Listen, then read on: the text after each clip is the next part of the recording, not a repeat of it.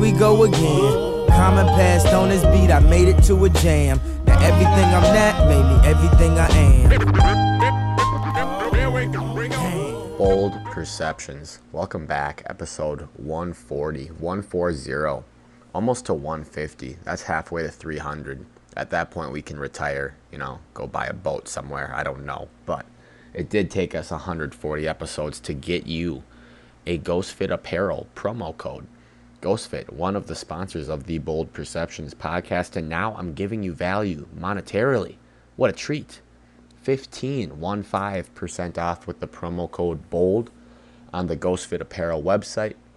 If you haven't heard of GhostFit, I'm a little concerned. I'm a little alarmed. I think you've been just, you know, going through the motions listening to this podcast. But if you don't know yet, GhostFit apparel buttery soft workout clothing. I only, you know, I not only work out in Ghost Fit, but I take the trash out. I do my laundry. I work from home. I do work from home every day in Ghost Fit. Literally the most comfortable clothes in my closet. And it hugs the muscles, it hugs the curves in the right way. You feel good, you look good, you work good, you talk good. Everything is good in Ghost Fit. Ghost Fit or no fit. Telling you right now, you're going to want this stuff. And now you got a promo code. I'm giving you monetary value. 15% off promo code BOLD for Ghost Fit apparel, baby. Here we go again. People talking shit, but when the shit hit the fan, everything I'm not made me everything I am. I never be picture perfect Beyonce, be light as Al. And now on to the episode. Nick Guggemos, we got a hell of a story. How are we doing, sir? I'm doing great, man. I'm excited to talk and uh, share my story with you guys. It's gonna be good. And you wear Ghost Fit. You wear Ghost Fit as well. I do wear Ghost Fit. I, have had Ghost Fit for over four years. I had the uh, some of the originals from the first collection, and uh, still wear it to this day. Uh, you know, I had to show it to some of the guys on the Seahawks, and you know, we wear it uh, under our practice jerseys. so yeah, yeah it's recommend it. But yeah, I think I think that might be on the uh, the Instagram story soon for GhostFit. So guys like you know Trey Lance, Niners quarterback, they're gonna be taking my promo code. You know, he might be in my bold shirt soon. I don't know. But let's jump into this because we want to pack a punch. This is a ridiculous story. I don't even know the half of it. Apparently, Nick is telling me. Um, Nick, I'm just gonna let you take it away. Let's let's get rolling here. Let's get bold. Tell us why you're here, a little bit about yourself, and, and let's roll.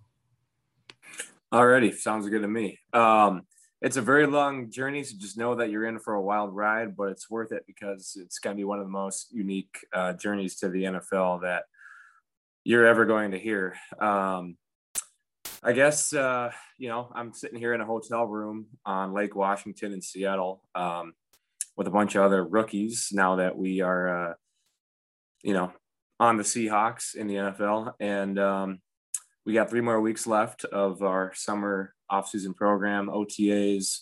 Uh, we finished up rookie camp, and we got a full team man- mandatory mini camp here in uh, two weeks. So pretty cool. Um, you know, definitely one of the best summers of my life, and uh, in a beautiful city. So uh, the question is, how did I get here? Um, well, I'm not exactly sure where to start, but you know, football has always been uh, my biggest dream ever since I was uh, a little kid. My dad played in the NFL for about four years. Uh, he, he was a safety and kick returner on the Vikes, and then uh, also played with the Giants and Bills uh, in the 80s. So um, definitely growing up with a dad that played in the NFL, I always kind of wanted to be like him and, you know, d- develop this really strong passion for football and uh, worked my whole life to try to get here. And and it, it ended up happening. Um, I was never very good at football though. Um, growing up, I was always the smallest guy on my team. Um, in eighth grade, I think I was maybe like five four, 90 pounds. My freshman year of high school, I came in at like five six, 100 pounds. Um, the smallest out of 50 guys on that team uh, for Benilde St. Margaret's, a, a smaller uh, private school in Minnesota. Um, I then uh, got lucky and just grew a ton uh, in high school uh, to uh, six five by the time I was uh, a senior, but I was extremely skinny because I grew so fast.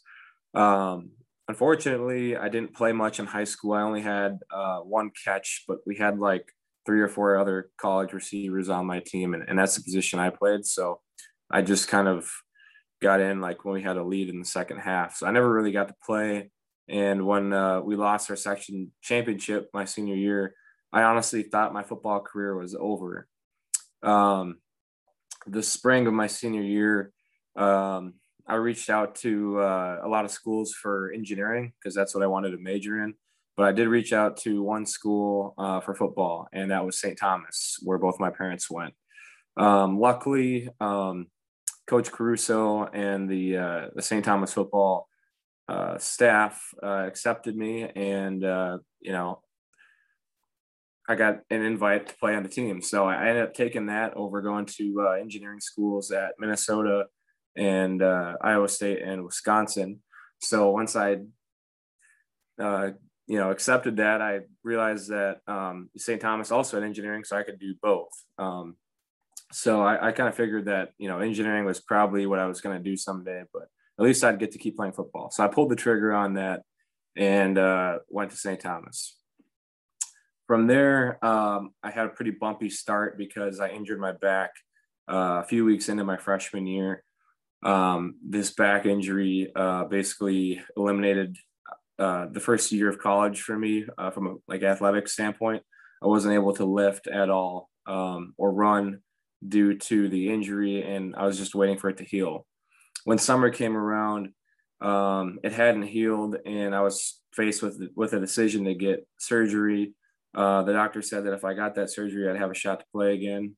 So took the chance, got the surgery, and you know it sucked. It was painful, but um, after another nine months of uh, rehabilitation, I was finally able to work out again. So, how old are you when you get the surgery? By the way, uh, let's see. So I got the surgery uh, somewhere after my freshman year. So I was 19. And they told you what what was the risk to getting the surgery?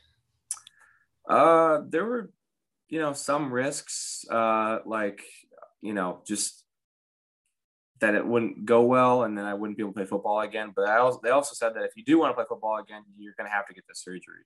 And the, the surgeon seemed pretty confident. He, he'd done it before um, with other people and other athletes. So, you know, I, I was willing to take that chance if it meant being able to play again. So I did. I didn't realize it would take as long as it would to uh, recover, but unfortunately, I, I didn't get to work out at all my first two years of college. So, like, literally going into my third year, it was like basically going into my freshman year after not playing for two years. So, like, I was not very good, and I was maybe like 200 pounds uh, at six five. So, I joined the uh, joined my junior season after camp uh, with, with, with the school starts, which is just a bunch of guys who uh, didn't get camp invites, and basically uh, was like, you know, eighth string or something, you know, just crazy because we had like 160 guys on the team. So I didn't even really get reps in practice. I just and let me let me jump in too for everybody out there.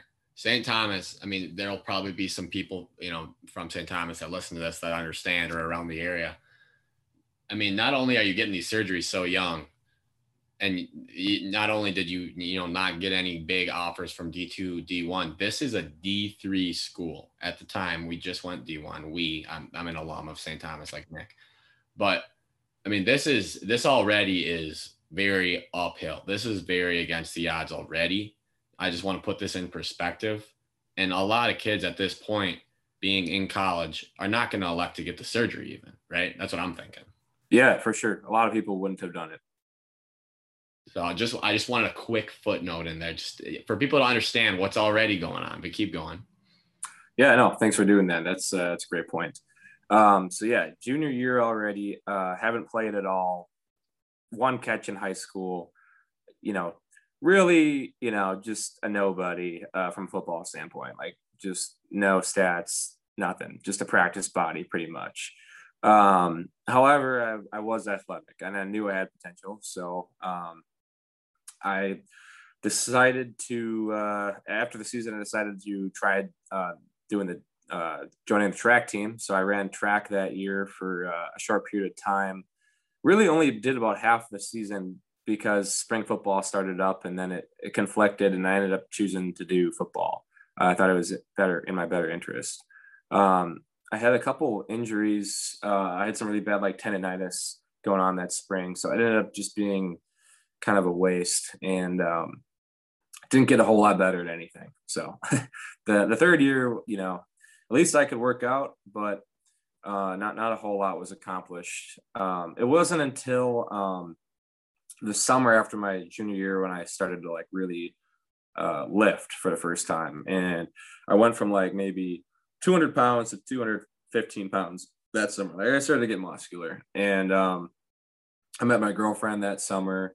Uh, it it was a really good summer. It was uh, yeah, but uh, anyways, um, that is kind of when I started to take football more seriously, and uh, I got better. And um, I went into my senior year, did pretty well in in in uh, fall camp, but not well enough to get any playing time that year. I think I was in like maybe five games, um, but and I was like third string, but I didn't really get uh, any passes thrown to me, and uh, wasn't even on special teams. Didn't make the travel squad.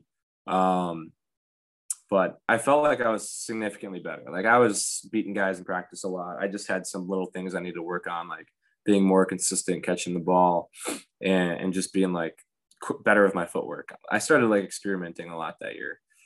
Um, the uh, after that season, um, I ended up finding like I got connected to this like football trainer um, whose Instagram is TNT Academy, and trained with him uh, in the spring and summer after my senior year, and that's when I started to get like really good and figure myself out. Like that was when I finally felt like I was a good football player.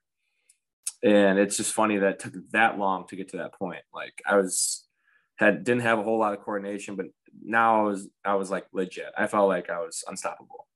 Um I also came into my senior season like 200 or my fifth year like 225 230 pounds. Like I was I was big, I was strong, I was benching like 285 pounds at the time. And how tall are you? Six four, six five? Six five, yeah. Okay. And so that's a frame. That's a that's an NFL frame right there. so I, I, go into my fifth year. Like I, I feel like I'm good enough to start. Like, you know, I felt like I would have been starting at every other school in the MIAC. But I had to compete uh, against guys who were starters last year on the team and they got a lot of a lot of time. So that was an uphill battle. We also had some really talented freshmen come in who were just as fast or faster than me. And um, I thought I was doing really well, and I felt like I was unguardable um, during the practices of that fifth year. But it just seemed like I just couldn't get the opportunity to play in the game. Like I, I wasn't a starter. I was like a second string, and then that second string became a third string when the freshmen started making plays. Then the you know halfway through the season it seemed like the coaching staff just kind of wanted to roll with the, the young guys versus me you know which makes sense. They wanted to develop the future and and i didn't wasn't really much value to them. I think i could have been uh, a lot of value for them especially in the playoffs uh, just due to my size and speed but i just don't really think i was utilized the right way and i felt like people thought that it was just too late to to use me. So the fifth year ended up not nothing really happened for me either. Uh, you know, didn't really play much, only one catch. You know, I when our when our last game of the season uh, uh, happened, we lost to Bethel uh, week ten, uh, November tenth, and we didn't we didn't make the playoffs at eight and two. So I thought I thought my season was over. Like I was bawling my eyes, eyes out. Uh, I mean, I mean, I thought my career was over. So, um, yeah, that was a really sad day. I thought I had so much left in me to like fo- football wise, and I had so much talent that just never got to be used. It just went to waste. Um, I then uh, kind of took a break from football after that point, uh, and just focused on my uh, senior design engineering project that that whole spring of my fifth year. Didn't play any football, just just lifted weights pretty much, shot the basketball around. Um, that summer, didn't play any football. Uh, just just lifted like on my own with like some friends, and uh, you know just kind of enjoyed some time off. And then I spent time uh, doing the job search thing, trying to make use of my degree in me- mechanical engineering. Uh, and then I ended up landing a manufacturing job with a med device company um, in August uh, of May 2019. So, um, yeah, I thought football was done for me and I was, you know, going to be an engineer. I did become an engineer, uh, but then it was shortly after uh, I went to the Gophers, Minnesota University of Minnesota Gophers home opener uh, because my brother played plays there, and that was his first year. And I, I showed up, and as I was walking in, I, I saw the Jets fly over the stadium, and it just got me hyped. Like I was just like, oh my god, like I miss this. Like this is football. This is college football. Like I wish I could have experienced this. He's he's so lucky. And that right there, that moment, I knew that I had to go back to football. That was it right there. The Jets flying over. It was so loud. Hyped, yeah. And you remember you you remember it clear as day, I'm sure. Oh yeah, I, I remember it like exactly. I've had had the I thought back on that day many many times as a reminder. Um. So yeah, now you know I hadn't even played football in like nine months. I'm Like, you know what? let's let's get back to this. So then I, I started training uh, at higher power training uh, at Eden Prairie, where some NFL guys were training, like uh, Danielle Hunter, Linval Joseph, um, Laquan Treadwell, believe it or not. um, and uh, when I wasn't training there, I uh, I decided to join this intramural football league at St. Thomas. So I was like, you know, a year out, but I was playing with uh, a few guys um, on the intramural team there and just like I felt like a beast. I was killing it and uh, it, it, was a good time. But but the intramural season's only a few weeks and it, it got really cold, uh, but it was better than nothing. Um, I then started to like pursue, um, you know, look for combine opportunities because I knew that if I wanted to play football again, like I got to be able to show my show what I got. So I was I found some stuff like in in March uh, in the spring and I knew that if I just show it out at one of those, I'd get a shot, maybe like in the XFL or CFL. Um, so then I said, you know what, I you know what, I need some more like I need former, I need I need formal training. I need like I got this vision, but like I need to put this thing to work. Like I need a I need a plan. I need expertise. I need people that know what they're doing to teach me what to do. So are you still doing your med device job while you're thinking about yeah, this? Yeah, like I'm still working like eight, nine hours a day at, at this engineering job um, I, I, started doing uh, i was training in this batting cage um, with tnt academy the, the guy i mentioned earlier like literally in the in a batting cage on astroturf that's right that's where i started and uh, continued to lift at higher power but then i found out about this place called ets uh, co-founded by adam thielen and i knew some guys from minnesota had, had trained there like like blake cashman and, and that's where he did his combine training and a few other guys but I didn't want to drive 45 minutes to their main location. So I just found this like new one by my house. And it was like mostly kids in there, like like middle school, junior high kids. but I showed up anyways, kind of like late, late that fall, November, December, and got on like a like a planned out combine training regimen and like learned how to do all those tests. So that's kind of where it all started. And um when I was in there, um, it was like an hour of lifting a day and then an hour of like agility and running stuff. So it, it was really good for me. Um, got really athletic and got a lot of like my football skills back there. Um, and that was like four or five times a week. So it was, it was really good. Best bang for my buck that I could, could have gotten at the time.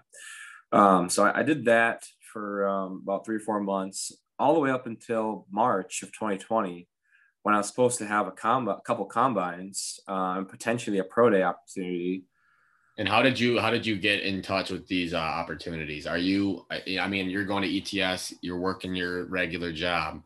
Are you looking out, you know, at the same time for these opportunities? Are you calling people? Are you connecting? That's exactly what I was doing. Yes, I uh, I was just on Google and I started asking around, making some phone calls. I sent them some workout videos from from ETS. I was like like this is my size these are the numbers I've been putting up. Like, I think I belong here. And most places said, yeah, like we'll, we'll take you. Like, we don't need your film. You, you look good. so I was like super excited to do that. And I felt like I was, you know, a man on a mission. Um, and I was just training as hard as I could every single day. Like I had this vision locked in my head of playing football again. I was going to do anything I could to make it happen. And I also knew that I also put so much time and effort into this already, like my whole life, especially uh, the past few months, that like there's no going back. Like it's now or never. I'm getting this thing whether you like it or not. Like if I fail, it's because I didn't do good enough in front of scouts, but I needed to get in front of scouts. I just I had I had to know I needed somebody else to see me and, and tell me no that I couldn't play football again. So I kept going, and then uh, COVID happened. So all that stuff was canceled, uh, and a lot. Of, I connected with a lot of other players, and unfortunately, like all the small school guys that year had no opportunity, no pro day, nothing, no combine. So that was really hard. That was a huge setback, a huge blow um, to, to everything. Um, I try to remain confident though that like eventually things would get better and I'd still get an opportunity. So I, I looked at it as okay, all right, I got I got more time now. You know, I'm gonna get bigger, I'm gonna get faster, we're, we're gonna try something else. Uh, the gyms were closed, so I worked out my basement. Uh, we got a new dumbbell rack like right away before they sold out, and uh, you know it's still pretty cold. Like there was there was snow on the the local fields, so you know I just showed up and uh, brought a shovel with me, shovel the snow so I could run around. Um, my brother and I would go there together, throw the ball around. In order to get on the field, though, we had to we had to climb underneath a fence because they locked the the uh, the fields up because of COVID. Um, so we did that a couple times a week while while training from home, and and that was for like a couple months. And then summer came around, um, and then that summer I uh, I got back with TNT Academy again. but this time I was with a bunch of other pro guys, like several pro tight ends, and that was huge for me and when I was in there with those guys, I was like, I felt like I belonged. Like I was faster, just as big, and you know, had some pretty solid receiver skills and footwork. So that was really helpful. And they gave me some compliments like, yeah, dude, like you need to keep going. So that really helped. Um, and over COVID, when you're going to shovel the snow and whatnot, yeah. Uh, this whole time, obviously after you know the college career ended, I mean, of course, you broke down. You were like, "Damn, like, is this it? This is it." And you, you know, you have those thoughts when I COVID did. cancels. Go on, sorry. Yep. No, I just I had those thoughts all the time. I had so many negative thoughts. oh, I mean, I don't I don't know how you couldn't. I mean, you're human. It happens, and I I just can't imagine once you get to the point. Fast forward to 2020 when COVID hits and you got all these things going, you got all these things lined up, and then it happens again. I mean, what are you what are you thinking? Like, how how did you how would you stay positive and confident in this path? It was very challenging. I mean, 2020, uh, uh, spring 2020, COVID happened. You know, I felt like I had not like there was no options. I had no way of playing football at the moment. It, it had already been like a year and a half since I last played. Like, if I talked to anybody, they would have been like, "Yeah, there's no way this is gonna work out, dude." Like, did you, you did you talk to people, or did you know that that would be the response from the majority of the population? So you kind of stayed away from that. I didn't really talk to many people because I knew that would be the response. I didn't post any of this stuff on my Instagram story because I thought people would just think, uh, laugh at it, like think that it was a joke. I posted like some things on there, and people, you know, asked me like, you know, are you still trying to play football? And they're like, wow, good luck, you know. So, you know, I, I decided to kind of keep it under wraps and, and tell a story another day once once I made it. I, like I have a ton of workout videos saved, but um, you asked about, you know, the thoughts I have, how I stayed positive. Um, I really just locked in on that vision. Like I thought about it every day, every single night. I had it. I dreamed of football. Like it was always on my mind. When I was at work, it was probably the, the biggest issue for me at work is I was always thinking about football rather than engineering, which, you know, right, engineering's a lot to think about, by the way. Like you, you had a lot of things going on it was extremely tough job and uh but I, I, stayed true to it and i like i said i just knew that i put this work in and i'm i'm not going to quit until at least you know i fail i wasn't going to let i wasn't just going to quit because of covid i was just going to keep going eventually you know i'd get my answer um, but I, I think you know i listen to a lot of motivational speakers on on youtube arnold schwarzenegger Will Smith, uh, Inky Johnson, uh, Eric Thomas, a, f- a few other people, uh, just a lot of podcasts online to try to like get my, my mind right. And, and like I said earlier, I approach every single day like 100%. Like I, I went in every workout, like pre workout, caffeinated, like ready to go. And I was trying to hit a PR like every single day. And, you know, once I hit 315 on the bench, all right, let's hit 350. And once I hit that, let's hit 375. All right, let's hit 405, which I ended up hitting later down the road. But um, yeah, so like I said, once I got through that initial COVID phase where the gyms were closed, I, I got back out on the field and I felt like a butterfly. Like I felt really good. I was with pro tight ends and I felt like, yeah, I belong here. This is this is gonna happen. Um, I just need to know what to do next. I'm not I wasn't sure really what to do, but I did go to a combine that summer, ANC combine. Uh, they had a few few of them across the country with over a thousand guys. And uh, I got the second highest combine score out of all of them. It's mostly small school guys, but you know when that happened, I, my phone rang like crazy. A bunch of agents called me and they're like, "Yeah, we we can get you to play football again." And so that's when my this is 2020, like late. This is was, right uh, this this was uh, like end of June 2020, like yeah, middle of summer basically.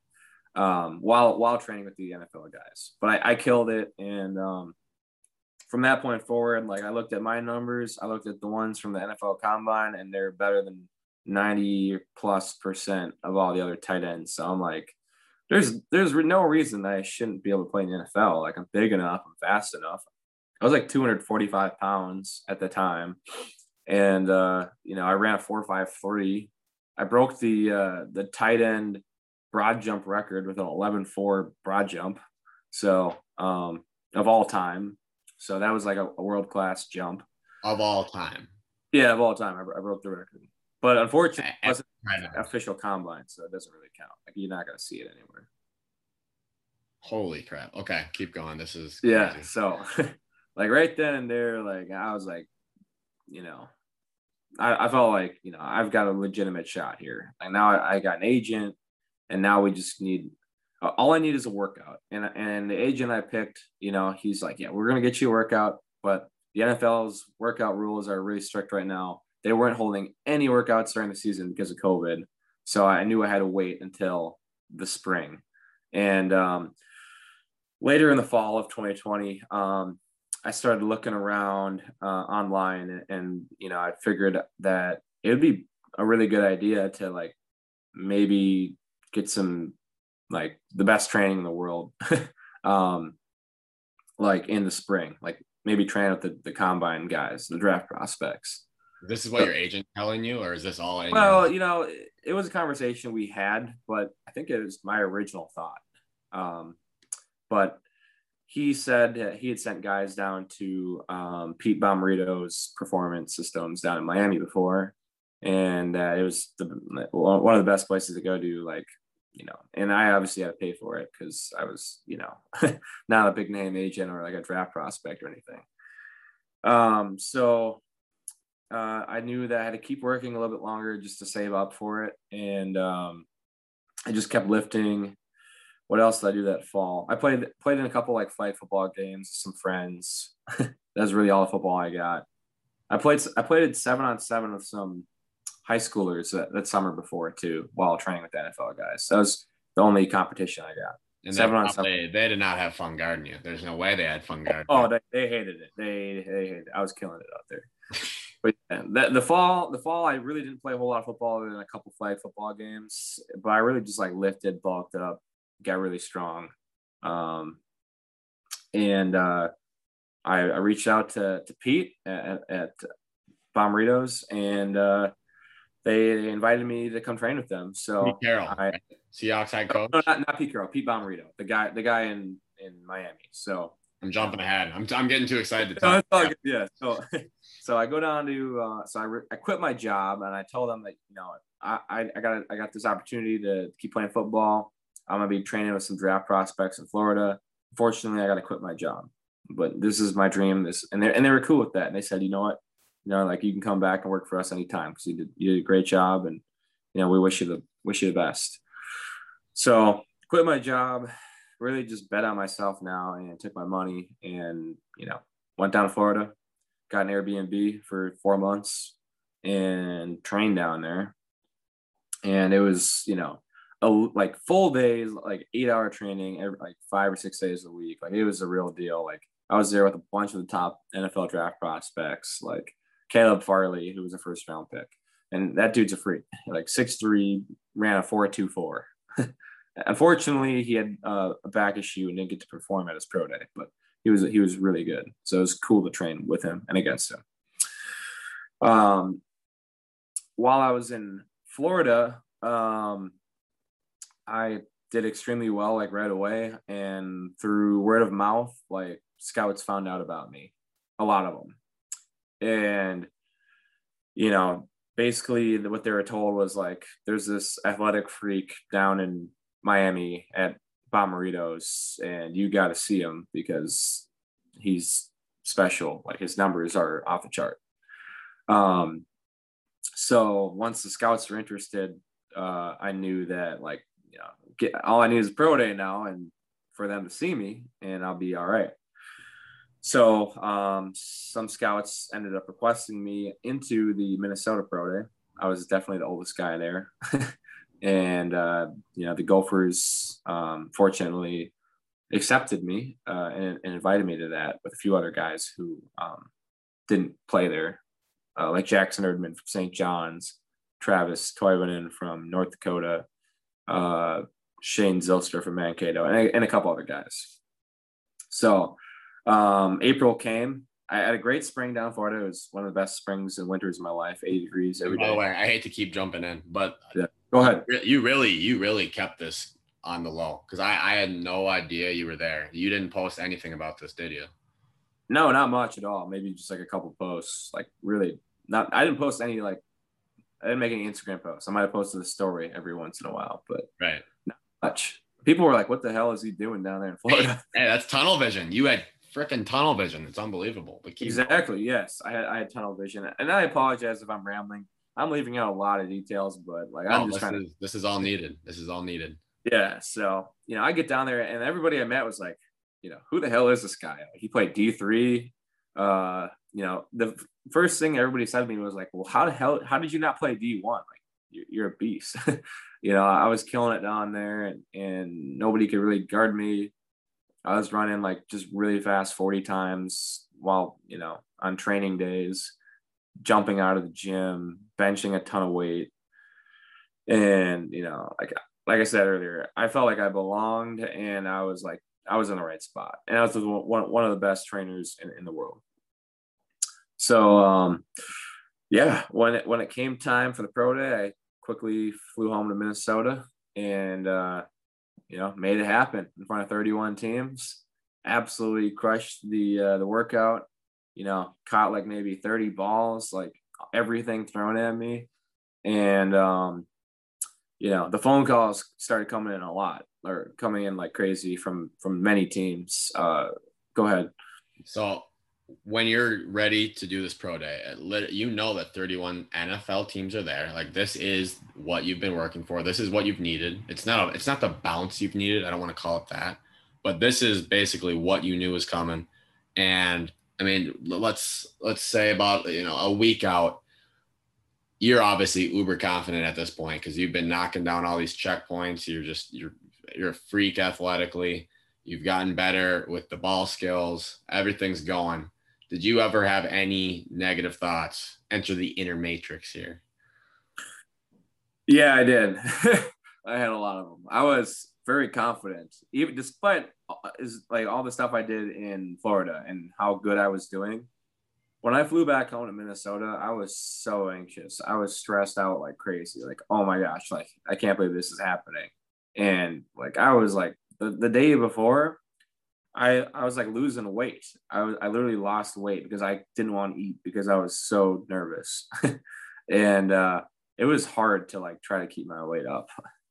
And um, yeah, I definitely had the ne- had those negative thoughts, but then like I just kept watching my like workout videos, and then my confidence came back. Like, oh yeah, I've done this before. Like literally everything I'm about to do tomorrow, I've done before many times. I've had more time to prepare for this than anybody else. Like these guys all played last season. I didn't. I I trained. I trained for this.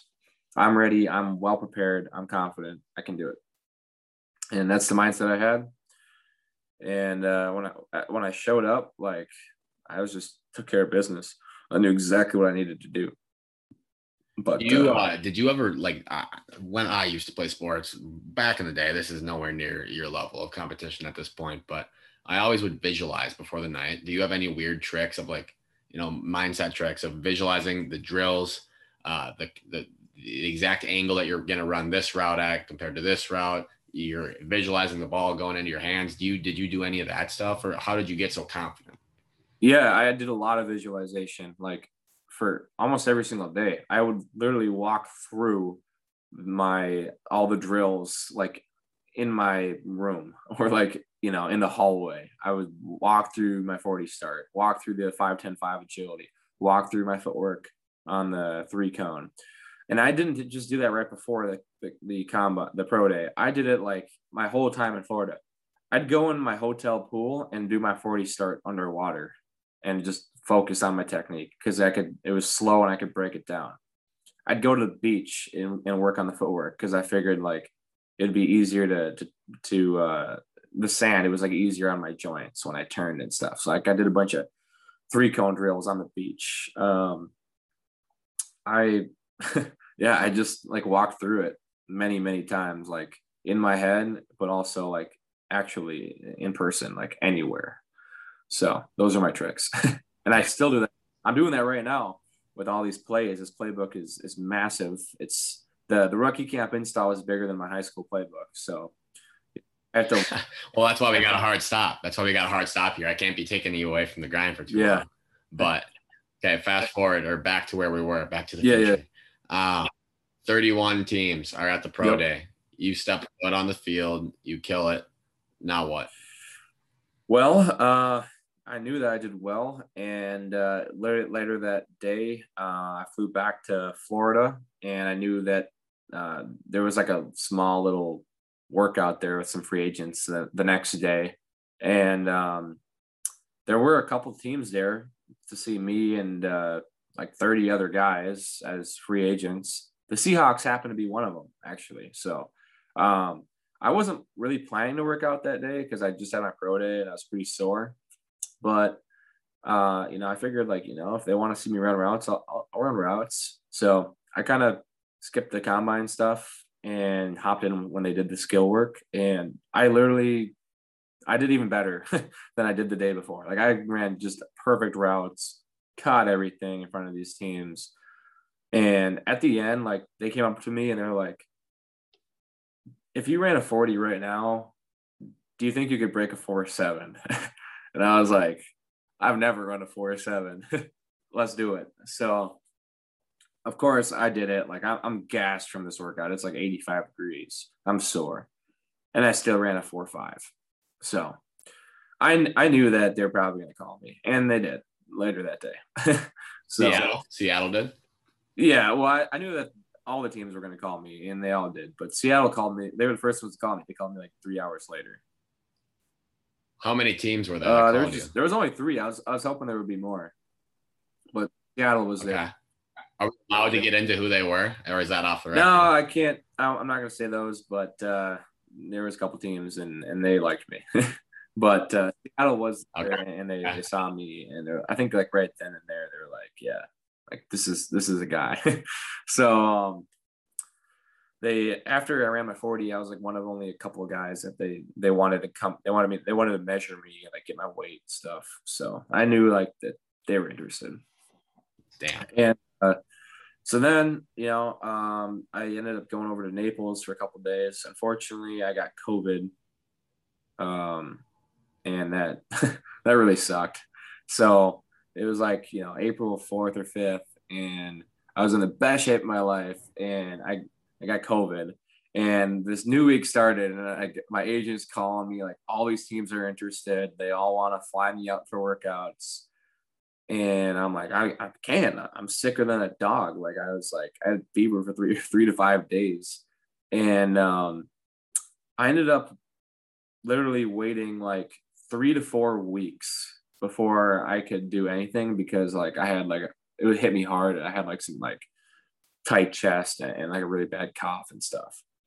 And I had to like get, you know, positive test and like wait a week or two before I could go anywhere. So that was that sucked. That, was not fun. But um, then once that happened, a few teams uh, found out and they were interested, and Seattle was one of them. So I flew back out to Seattle, did another workout in front of every single coach on the team, basically the GM, the head coach, uh, against another tight end who I won't say, but I ended up being their guy, and they signed me the next day. So uh, that's how it happened. Okay, I mean that obviously yes, this, this story was long, but like I I still don't think we hit enough details because people people listening seriously don't. Uh, the, even the St. Thomas angle, not getting a D2 or D1 offer to start this whole thing and then having a surgery and then having all these setbacks, it's just, it's, I can't even comprehend it. My, what stood out to me is how your tunnel vision, honestly, and how you really did not give a shit about what other people would think or what, what they would do in your place have you been i mean are you hard-headed? Like what how did you stay so focused on this? Is, is it just the strength of the dream or? That's a really good question. Um, i'm trying to think of a good answer that other people could take with them but i guess i i was pretty hard-headed like just very mentally tough this whole time. Like i i had this vision and there was nothing that was going to stop me from getting there. Like i literally I had to visualize myself as like like a movie character, and and I wanted to become that. Like I watch, you know, I watch like Rambo or you know Creed, even Star Wars, like just movies that had this like, uh, not Rambo, I meant Rocky, by the way. but uh, but my point is like you know I wanted to be this like main character who came from nothing and became great, and I knew I had what it took, and I was willing to do anything. Like I I was not gonna just quit on myself. Like I'd rather I told myself I'd rather be dead than not pursue my dream. Like this is this is it. I this is what I want to do. This is my passion. Like this is this is what my I want my life to be about. This is my journey. So, you know, I think a lot of people kind of like on it was kind of like more of an entrepreneurial um, mindset. Like some people just, you know, don't go a traditional route and take a chance on themselves because they believe in something. They have this idea and that's kind of how the, the, exact same thought process that I had. And uh, I just stuck with it. And I, I believed in my idea, my vision, and myself. And I knew I was going to have setbacks. That's that's key. Like, don't expect if you're going to chase your dream, you're going to have a lot of setbacks that you didn't expect originally, and I certainly did. Um, but I just believed in myself. I knew that like all I had to do was just keep getting better, like one day at a time. Just be the best version of myself I can be every single day, and the results will eventually come. Something's going to come out of it if you're training five, six days a week. Like you're going to get stronger, you're going to get faster, and that's what happened. You can't you can't deny the work. Yeah. Uh, you really can't deny the work. If you do it, it the results will come. Exactly. So I, I learned so much stuff uh, doing all those workouts like over the time. Like I have a lot of knowledge. I trained myself the whole time. Like I mean, I, I worked out with trainers, but I did this on my own. I didn't, I wasn't part of a team that was telling me what to do. I just kind of figured out what would be best for my body and I made my workout schedule based on that. And, um, you know, just kind of went from one place to the next until, uh, you know, I got here. So I, I have a question. Obviously, you were, you know, you were a strong freaking kid in, in college before you even really took it to another level do you think it was more about because you you mentioned it earlier your ball skills catching for those don't know um, wasn't you know at the level you needed it to be. Do you think it was more so working on that weakness or was it like really exponentially increasing your strength and you know your broad jump and all the athletic ability traits? It was less about the athleticism honestly because i had that. It like I I've always been able to jump out of the gym. I played basketball in high school and could just you know dunk the crap out of out of it. Um, it was just honestly a cord coordination issue, which came down to a lack of practice, a lack of repetition. Playing football in Minnesota my whole life, I didn't get much repetition. I played football two months a year. I never got any game time, so I never really got any experience catching the ball. Like I just wasn't really good, and I no one ever taught me how to run routes properly. And when you're a backup, it's just really hard to be good. And so almost every single guy I met that was in my shoes quit along the way. Like I met hundreds of guys who were backups at St. Thomas, and most of them quit. But I honestly thought every single year that I would have a chance to play and that I was going to get better. And, you know, it never happened, but, you know, I just kind of had the high hopes that it could happen. So that's what kind of kept me going. And a lot of those practices were really tough. Like halfway through my senior season, my, my fifth super senior season, I wasn't getting any passes thrown to me um, when I was like with the ones or twos. I was only in for run plays. So I literally talked to the coaches and said, you know, I I'll, I'll go back to scout team because that's if, if that's what it takes to get balls thrown to me and show you what I can do, I'm gonna go to scout team.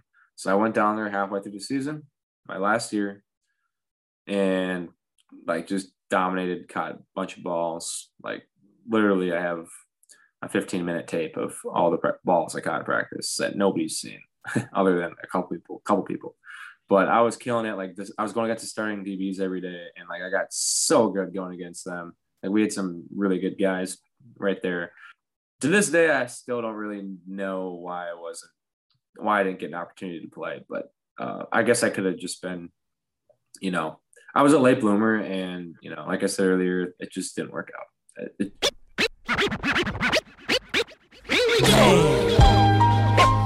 Here we go again. Everybody saying what's not for him, but everything I'm not made me everything I am. Here we go again. Well, this this is just it shows just you don't quit, you know. And obviously, you got you know you had guys in your corner saying, "Hey, Nick, like you're a freak. Like your releases are crazy, routes are crisp. You got this, you got that."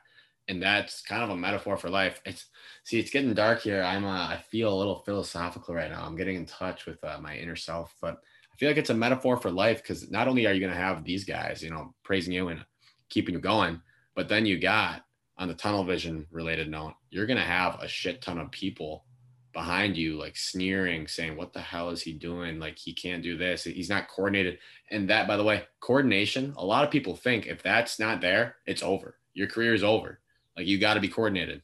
So how how are you? How did you approach that? Because mm. I'm sure you had a shit ton of guys saying if you're not coordinated, it's it's over. Yeah. Honestly, like I said, I wasn't that coordinated coming into college, and I feel like that developed trust issues uh, with my teammates and coaches because I wasn't dependable. And uh, even though I got better and more coordinated over time through repetition and catching like as many balls as I could a day and in the off season and after practice. I was always playing catch after practice. I I refused to leave the field. I was gonna find somebody to play catch with me after practice, even if it was 20 degrees outside. I just kept on playing catch and I threw the tennis ball to myself. I played catch with my roommates inside in, in the living room, you know, whatever I could to, to get more coordinated. And it just naturally happened. I just I'm, I'm like looking back, just bummed that it took so long to come around. Like I didn't, I wasn't coordinated literally until that last year. But because I was coordinated the other four, I was always viewed as not coordinated or not not trustworthy. So just you know, it, it's frustrating, but like I said, you know, if you if you want to get more coordinated, it's possible. Um, you just got to practice. It's like somebody who wants to be a point guard in basketball. You just got to dribble everywhere. You got to dribble a lot. It's got to be like you know tied to your hands, and then there's no shortcuts. There's no shortcuts. For sure, there is no shortcuts. So um, it slowly came. It, some people have that coordination super early in life, like you know maybe in eighth grade or high school, and they get scholarships because of it, and they just happen to be big. If I had it, probably probably would have gotten a scholarship, but uh, unfortunately for me, it just came super late. I was a late bloomer, and um, yeah, that's that's really the only answer I have. But I put a lot of hours in, into that. Yeah, I mean, yeah, no, don't discredit yourself. I mean, you were a late bloomer because you put the work in. I mean, a lot of people wouldn't have bloomed at all. Yeah. And you you were willing. I mean, the tunnel vision. Yeah, I, I um like my last year, I was probably catching 50 balls for every drop I had. I mean, I maybe had a drop once a week in practice, or maybe two, but that was normal. It wasn't more than anybody else. I felt like. Um, so you know, I felt like I was dependable. Just a lot of people thought differently. So I had to I had to go based on what I thought and what those who I was facing thought versus what those above me thought. So yeah. that's what that's what kept me confident. That's what propelled me to keep playing football.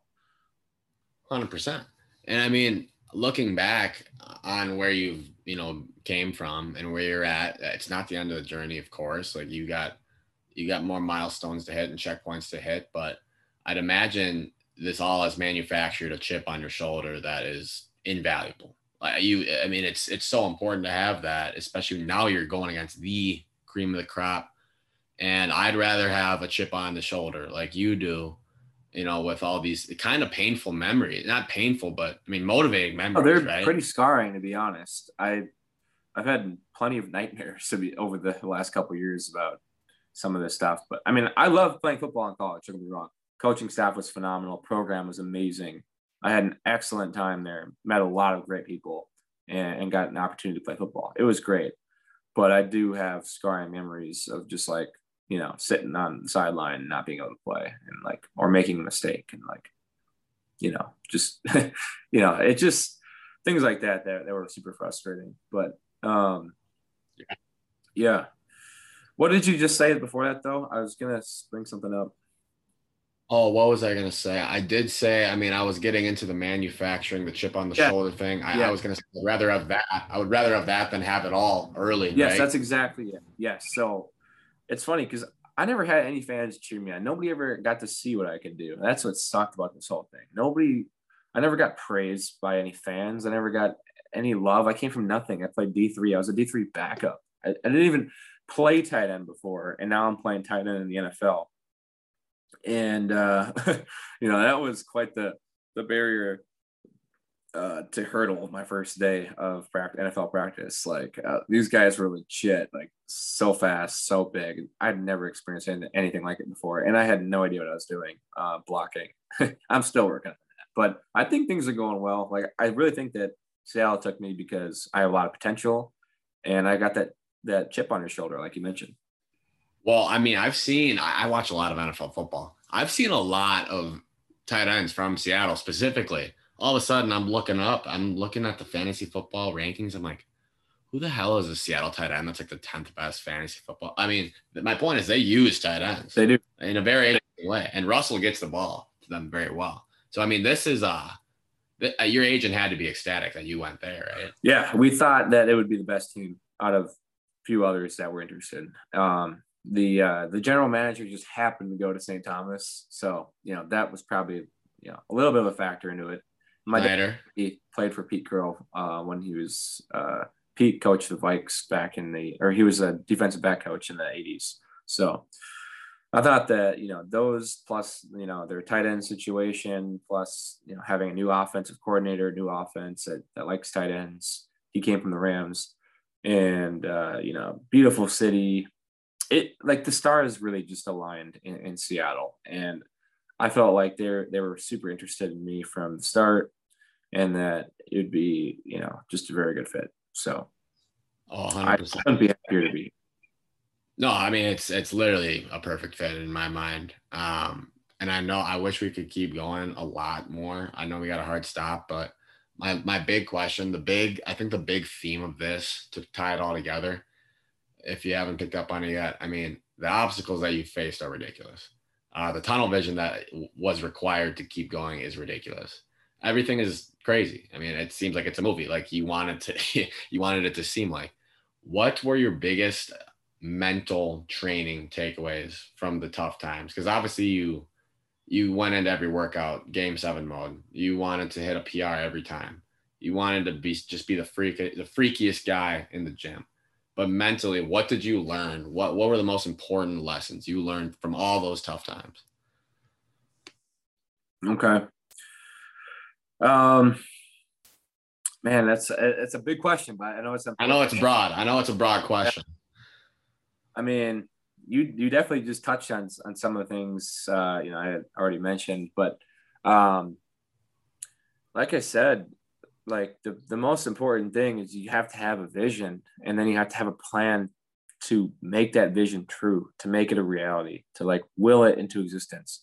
You have to rewire your thought process. You have to put the past behind you and lock on lock in on what you want to be and how you're going to get there.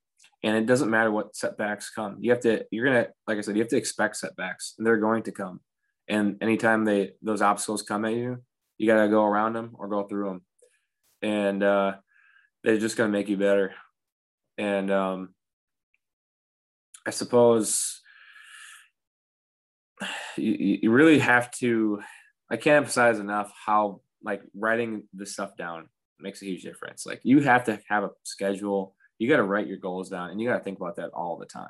If you want to be great at something, if you want to be the master of your craft, or uh, uh, if you want your dream to come true, you got to write it down. You got to write. You got to know exactly what you're doing next Monday, where you're doing next Wednesday, next weekend.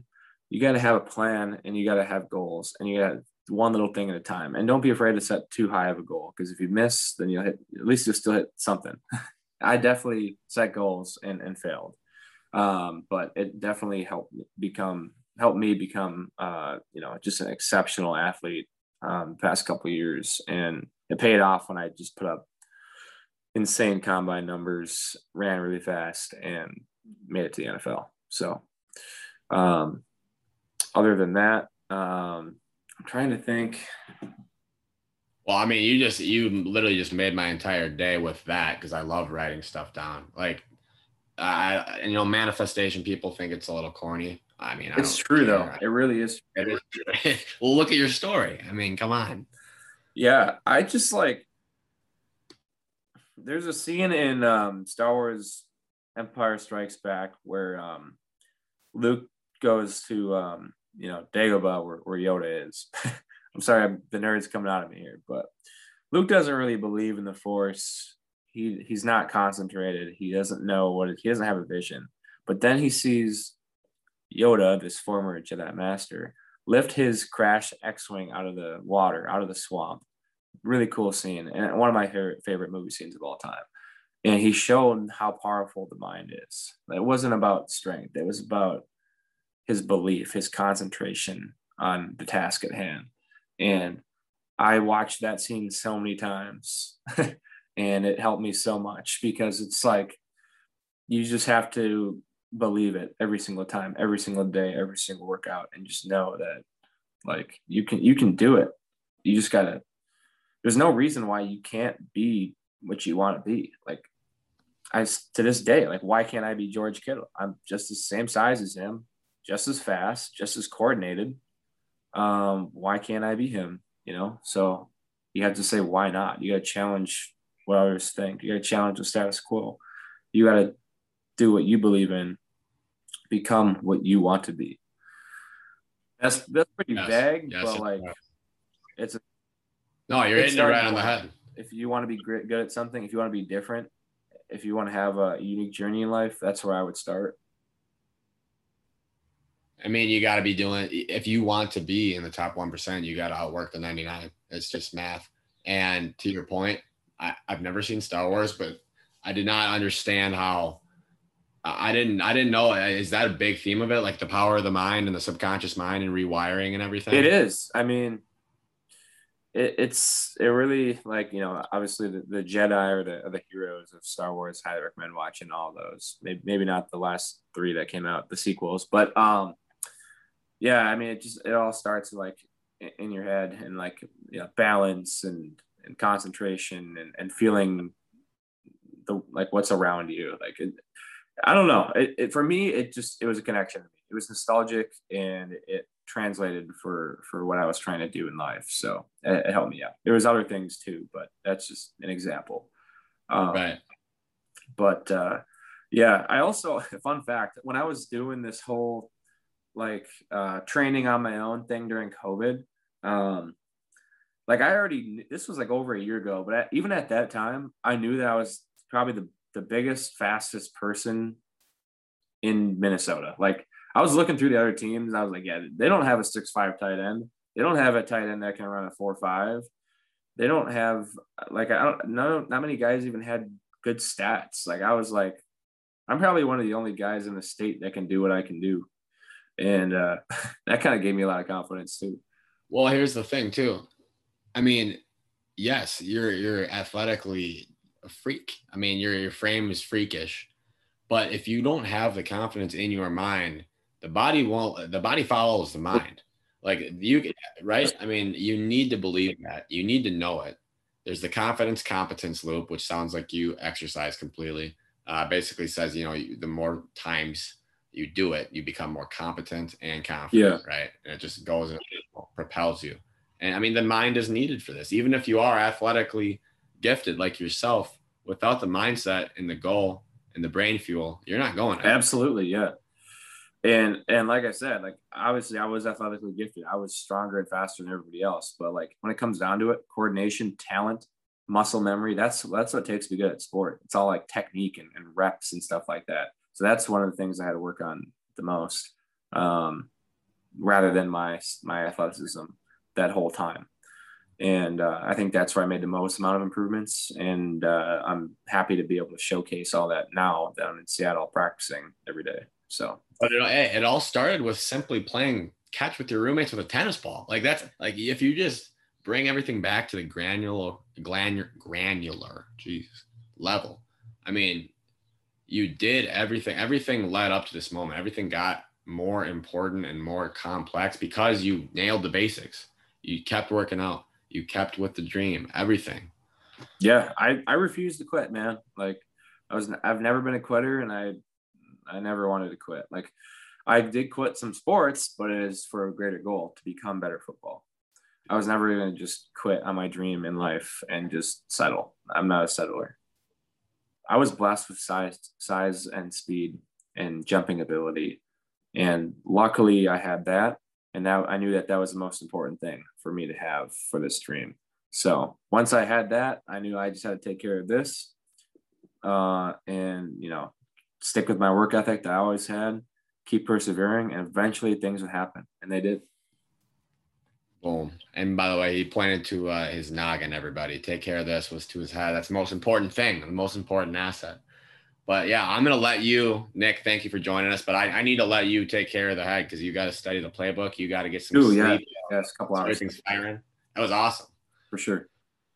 So, hey, good luck uh, clearly now everybody listening is going to have your eye, their eyes on you. You're going to be on a lot of fantasy football teams. Come on. I know. I got a few, a few friends who want to draft me already. Some people have already got me somehow in, in their dynasty league, but ESPN needs to fix my weight, change it from 196 pounds. That is not correct. Jesus, they got you at 196. Yeah, that's not correct. I they got that for my 2014 college roster. I'm guessing, but they need to get that fixed because that's just not. Even, I'm about sixty pounds heavier than that. Yeah, that's not it. That's not it. I mean, if they do that, you're gonna fly under the radar. Actually, no, I'm gonna I'm gonna have them keep that so I can get you late in the round. Yeah. Well, I think I'm for sure gonna get drafted in fantasy. The, the big thing is I got to make this 53 man roster here so I can actually get some people some points. You know what I mean? Yeah. And it, it's doable. I got a lot to learn though. I got some tough competition out here in Seattle. Some really, you know, talented, experienced guys and you know experience is what I lack. But I do I do have chip on my shoulder, like you said. I got work ethic and I got a lot of speed and potential. Yes, I got sir. playmaking ability. So I'm hoping to put make some big plays in training camp and you know prove that I'm I'm a consistent player, effective blocker, and can get the playbook down. So well, hey, I mean, I think your most important trait after all all this has been said and done is you are bold. You are a bold man. I think this is gonna get you far, baby. Yeah, for sure. I need that shirt that you got right there. You're not gonna fit in this shirt. Trust me. yeah. But hey, thank you all again. Right. Um, I'll let you go, Nick. But everybody, um, I mean, if you got a dream like this, if you want to, you know, if you want to learn the Yoda way, if the tunnel vision, reach out He's a guy. He's a, he's a person. I mean, he may be he may big time you. I don't know. You might big time people now. We'll see. But I mean, I'm sure you, I'm sure you guys learned a lot from this. Um, a lot of it is applicable to everyday life. I mean, no matter what you want to do. So I hope this was inspiring. Share with a friend. That's what keeps us going. Remember, Ghost Fit promo code BOLD gets you up to 25% off in June. My God, I'm giving you value. But Nick, any last words? Yeah, I just want to say thank you to anybody listening. Um, I was really excited to share this story. Not many people have heard it. Only my close friends have, seen it or heard it. So, uh, you know, you know, I appreciate your patience. I know it was long, but I hope I was able to inspire you in some way or another, or at least provide just a, an intriguing story, because I don't think there's many people out there like me, but um, in the NFL, anyways. So uh, enjoy, um, and feel free to reach out if you have any questions or just want to talk. So yeah. Yes, sir. Live bold. Thank you, everybody. People talking shit, but when the shit hit the fan, everything I'm at, maybe everything I am.